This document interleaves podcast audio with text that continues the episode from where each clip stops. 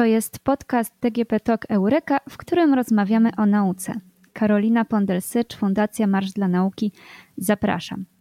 Dziś rozmawiamy z profesor Natalią Marek-Trzonkowską, dyrektorką Międzynarodowego Centrum Badań nad Szczepionkami Przeciwnowotworowymi przy Uniwersytecie Gdańskim. Dzień dobry. Dzień dobry. Spotykamy się dziś, aby porozmawiać o personalizowanej terapii przeciw niedrobnokomórkowemu rakowi płuca, zwanej szczepionką na raka płuc, nad którą pracuje aktualnie pani zespół. Na czym polega ta terapia? To jest e, terapia e, komórkowa, więc nazwa szczepionka jest pewnym, pewnego rodzaju uproszczeniem. E, to jest terapia, w której lekiem są własne komórki pacjenta. Aczkolwiek te komórki wcześniej są odpowiednio modyfikowane w laboratorium, zanim zostaną podane e, choremu. Jest to terapia personalizowana, dlatego że jest to terapia, można być szyta na miarę. Tak? Dla każdego pacjenta trochę inne komórki będą przygotowywane i trochę inne komórki właśnie będą wybierane. To jest e, terapia, która wykorzystuje limfocyty T, czyli takie komórki, które mamy w swojej krwi i te komórki odpowiadają między innymi e, za walkę z bakteriami, wirusami, ale również E, potrafią rozpoznać komórki nowotworowe.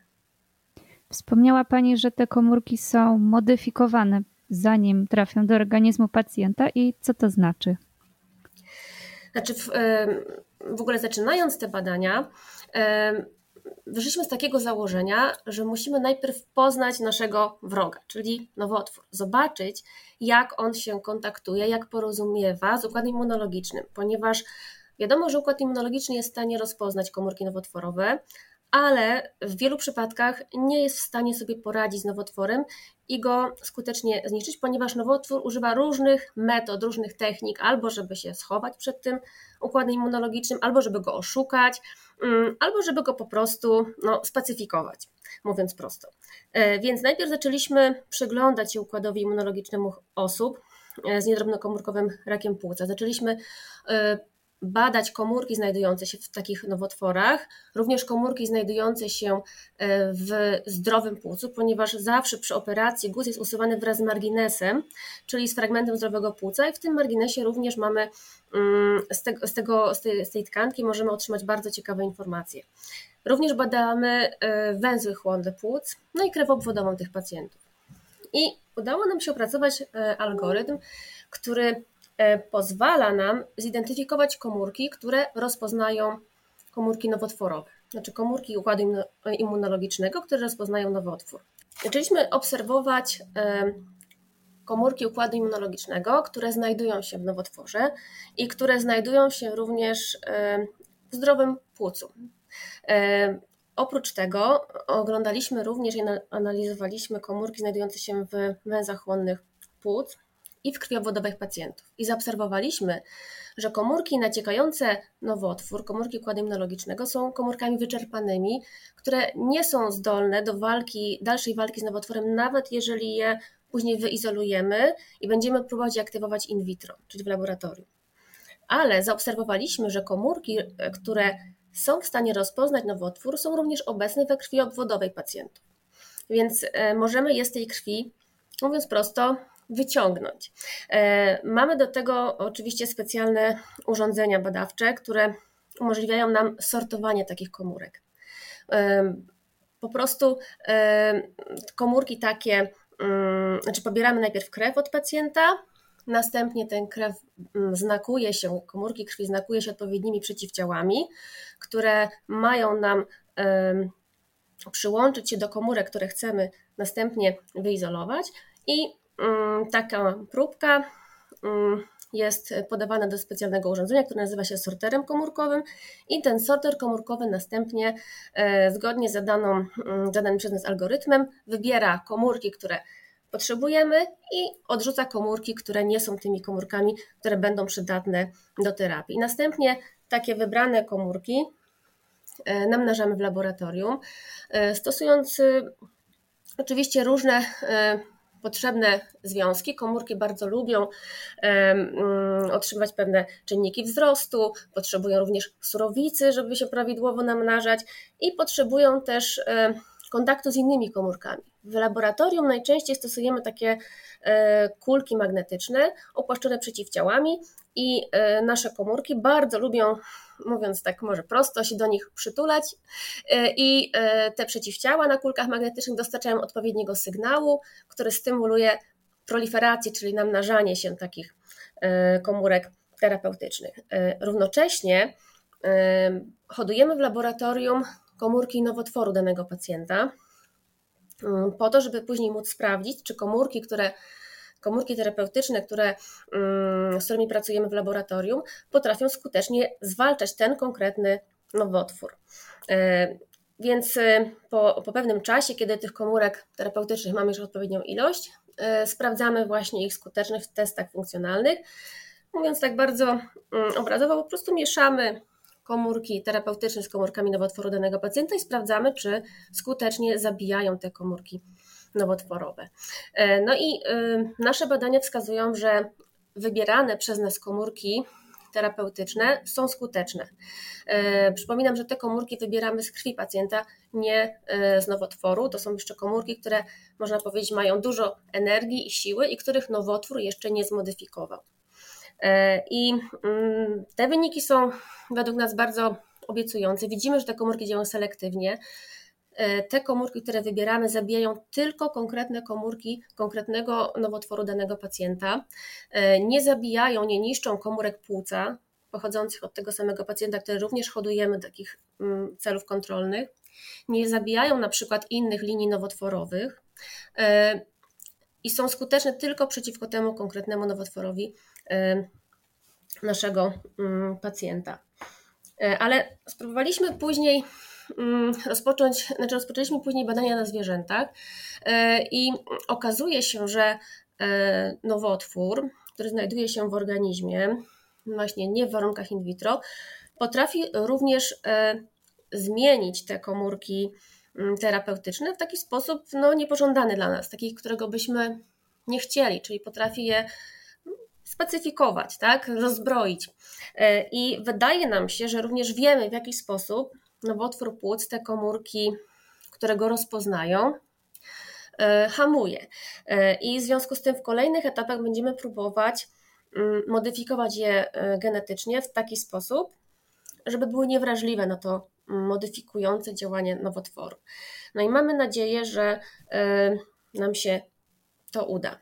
Aczkolwiek mm, powiem tak, w poszukiwaniu terapii przeciwnowotworowych oczywiście dobrze jest mieć jakiś dalekosiężny cel i plan i każdy z nas chciałby całkowicie wyeliminować nowotwór, go pokonać, ale w codziennym życiu skupiamy się na takich małych krokach, na pewnych etapach.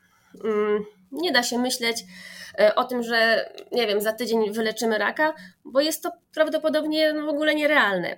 Ale sens ma stopniowe poznawanie tego swojego wroga i znajdywanie recepty na to, jak go na przykład w danej bitwie pokonać, mówiąc tak bardzo obrazowo. I to jest to, co my próbujemy robić. My poznajemy nowotwór i próbujemy go przechytrzyć w tym danym momencie i idziemy dalej. I tak krok po kroku posuwamy się do przodu. E, być może ta mm, terapia mm, będzie skuteczna tylko jakiegoś pewnego odsetka pacjentów. Tego nie wiemy, ale myślę, że jeżeli nie pójdziemy tą drogą, to się tego nigdy nie dowiemy. E, I tak samo można porównać, nie wiem, badania mm, nad nowotworami, być może z badaniami nad gruźlicą. Jeszcze niedawno gruźlica była chorobą nieuleczalną. Nawet nie wiedzieliśmy tak naprawdę, co jest jej przyczyną. Ludzie podejrzewali, że może to jest rodzaj nowotworu, nawet wierzono, że to jest choroba o podłożu genetycznym, ponieważ dzieci chorowały, kiedy chorowali ich rodzice. I nie, nie każdy się domyślił, że jest to choroba zakaźna i dlatego dzieci chorują, ponieważ zarażają się od rodziców. A gruźlica istniała od tysięcy lat znajdowane są kości, których mamy, które liczą sobie 8 tysięcy lat i tam są widoczne zmiany gruźlicze. I tak samo jest z nowotworami. Nowotwory też są chorobami, które nam towarzyszą od dawna, ale widocznie ten postęp medycyny jeszcze tak silnie nie nastąpił, żebyśmy z dnia na dzień wyleczyli nowotwory, ale wierzę, że taki dzień nadejdzie, tak jak w przypadku gruźlicy. Teraz mamy antybiotyki i gruźlica nie jest już chorobą nieuleczalną, na którą mm, jednym z remediów był pobyt w sanatorium. Więc myślę, że tak należy patrzeć na badania nad szczepionkami przeciwnowotworowymi, że to jest rozwiązywanie mm, jakiegoś konkretnego, może stosunkowo małego problemu, który przybliża nas do poznania prawdy i uzyskania takiego skutecznego remedium. Czy na tym etapie badań można stwierdzić, czy ta terapia wiąże się z jakimiś skutkami ubocznymi? Znaczy, na tym etapie y, trudno jest to, jest to powiedzieć, ponieważ na razie y, badania wykonujemy na zwierzętach. Jeśli chodzi, oczywiście y, badania na zwierzętach też dostarczamy takich informacji. Do tej pory nie było żadnych skutków ubocznych, toksycznych związanych z podaniem komórek terapeutycznych, aczkolwiek wcześniej prowadzone badania z terapiami przeciwnowotworowymi E, wskazują, że mogą się mm, pojawić na przykład takie objawy grypopodobne. W przypadku e, podawania czasem komórek terapeutycznych może nawet dojść do bardzo silnej aktywacji układu immunologicznego, e, do tak zwanego sztormu cytokinowego. To się zdarza mm, na przykład przy terapiach z wykorzystaniem tak zwanych komórek CAR T, czyli komórek, które zawierają specjalne syntetyzowane chimeryczne receptory antygenowe. Aczkolwiek w przypadku naszej terapii e, taka silna aktywacja układu immunologicznego jest raczej wątpliwa, mm, ponieważ e, nasza technologia nie jest oparta e, o chimeryczne receptory antygenowe i mm, komórki, które wybieramy są specyficzne antygenowo dla samego nowotworu. My nie znamy konkretnych antygenów, które nasze komórki rozpoznają, ale wiemy, co one rozpoznają. I to są komórki, które rozpoznają wiele różnych antygenów nowotworowych, nie jeden zapewne. Nad tym projektem pracuje cały zespół specjalistów i jacy to są specjaliści, z jakich dziedzin? E, tak naprawdę e, całe nasze centrum w sposób komplementarny pracuje nad tą terapią, aczkolwiek to nie jest jedyny projekt, którym my się zajmujemy. Zajmujemy się naprawdę szeregiem projektów, co najmniej 20 e, różnych projektów realizujemy, ale e, w przypadku tego projektu, jak już mówiłam, wszyscy komplementarnie się uzupełniamy i mamy tutaj um, oczywiście biotechnologów, biologów, lekarzy weterynarii, e, lekarzy medycyny, chemików, informatyków, bioinformatyków, Mm, nasz zespół jest, powiedziałabym, taki dość, mm, wydaje mi się, że mimo wszystko wyjątkowy pod tym względem, że jest to zespół multidyscyplinarny i multikulturowy. E, osoby, które u nas pracują, pochodzą z różnych krajów, z różnych kultur. W związku z tym też prezentują bardzo różne punkty widzenia i wydaje mi się, że to jest e, dużą korzyścią dla naszego centrum, ponieważ mm, czasami, e, znaczy potrafimy podejść do problemu z bardzo różnych kątów i nie, nie, jedna osoba nie byłaby w stanie w tak szeroki sposób ten, mm, ten problem, wydaje mi się, przeanalizować. Mamy osoby na przykład z Kenii, z Libanu, z Chorwacji, Kanady, Indii, Francji, Stanów Zjednoczonych, z Turcji, Hiszpanii, Słowacji, Wielkiej Brytanii, no i oczywiście z Polski, więc jest nas tutaj mm, bardzo dużo, no i wszyscy mamy no, wspólny cel. Wspomniała Pani, że na razie e, te badania są prowadzone na zwierzętach, a co trzeba by było odkryć, na jakim etapie te badania musiałyby być, żeby przejść do badań klinicznych na ludziach? Znaczy, w tym momencie musimy po prostu zgromadzić odpowiednią, przeprowadzić odpowiednią liczbę eksperymentów e, na zwierzętach. No i oczywiście na in vitro już eksperymenty są e, w większości wykonane e, po to, żeby wykazać bezpieczeństwo tej terapii. Później oczywiście należy się ubiegać o zgody bioetyczne. Takie wstępne badania można wykonać w ramach eksperymentu medycznego. Więc e, taką ścieżkę e, mm, do badań klinicznych ja już w swojej, e, można powiedzieć, historii pracy przeszłam, ponieważ wcześniej pracowałam nad terapią komórkową cukrzycy typu pierwszego. I wbrew pozorom, jeżeli mm, dobrze się przygotujemy, jeżeli dobrze przemyślimy, zaplanujemy badania, to przejście z tych badań podstawowych do badań klinicznych mm, nie jest tak trudne, jakby się mogło wydawać i może spokojnie nastąpić w takim, powiedzmy, no, kilkuletnim okresie czasu. Aczkolwiek ważnych jest kilka czynników niewątpliwie. E, musimy oczywiście mieć fundusze na te badania. E, takie, żeby rozsądnie i bezpiecznie to badanie zaplanować. Musimy przygotować oczywiście odpowiednią dokumentację, mm, która no oczywiście jest bardzo rozbudowana, jeśli chodzi o badania z udziałem pacjentów. Jest to zupełnie inny rodzaj hmm, pracy niż y, praca czy ze zwierzętami, czy y, in vitro. No i jeżeli to jest terapia komórkowa, w której hodujemy komórki, które później podajemy pacjentom, to potrzebne jest tak zwane czyste laboratorium. To jest takie specjalne laboratorium, które spełnia standardy tak zwane GMP, czyli dobrej praktyki produkcyjnej. To jest laboratorium, w którym pracuje się w sterylnych kombinezonach, w sterylnych warunkach, mm, takich samych mniej więcej kombinezonach, jak Państwo mogliście obserwować w telewizji, w laboratoriach badających wirus SARS-CoV-2. Tak? Z tym, że w przypadku pracy z wirusem te kombinezony mają za zadanie chronić badacza, natomiast w przypadku pracy z komórkami to kombinezon ma chronić komórki przed ewentualnymi bakteriami pochodzącymi od badacza. E, więc takie laboratorium e, jest niezbędne, żeby w sposób bezpieczny produkować komórki. E, na przykład takie laboratorium znajduje się na Gdańskim Uniwersytecie Medycznym. Więc jakby możliwości są i wiedza na ten temat, jak to zrobić, również jest. Potrzeba nam teraz tylko czasu, no i żeby kontynuować te badania i oczywiście fundusze, żeby rozpocząć badanie kliniczne. Czy te opracowywane metody będzie można w przyszłości wykorzystać do walki z innymi nowotworami?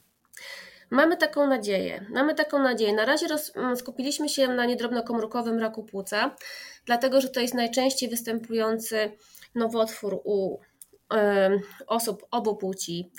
Y, on rozwija się głównie u osób palących, niemniej jednak wciąż populacja osób palących jest znacząca.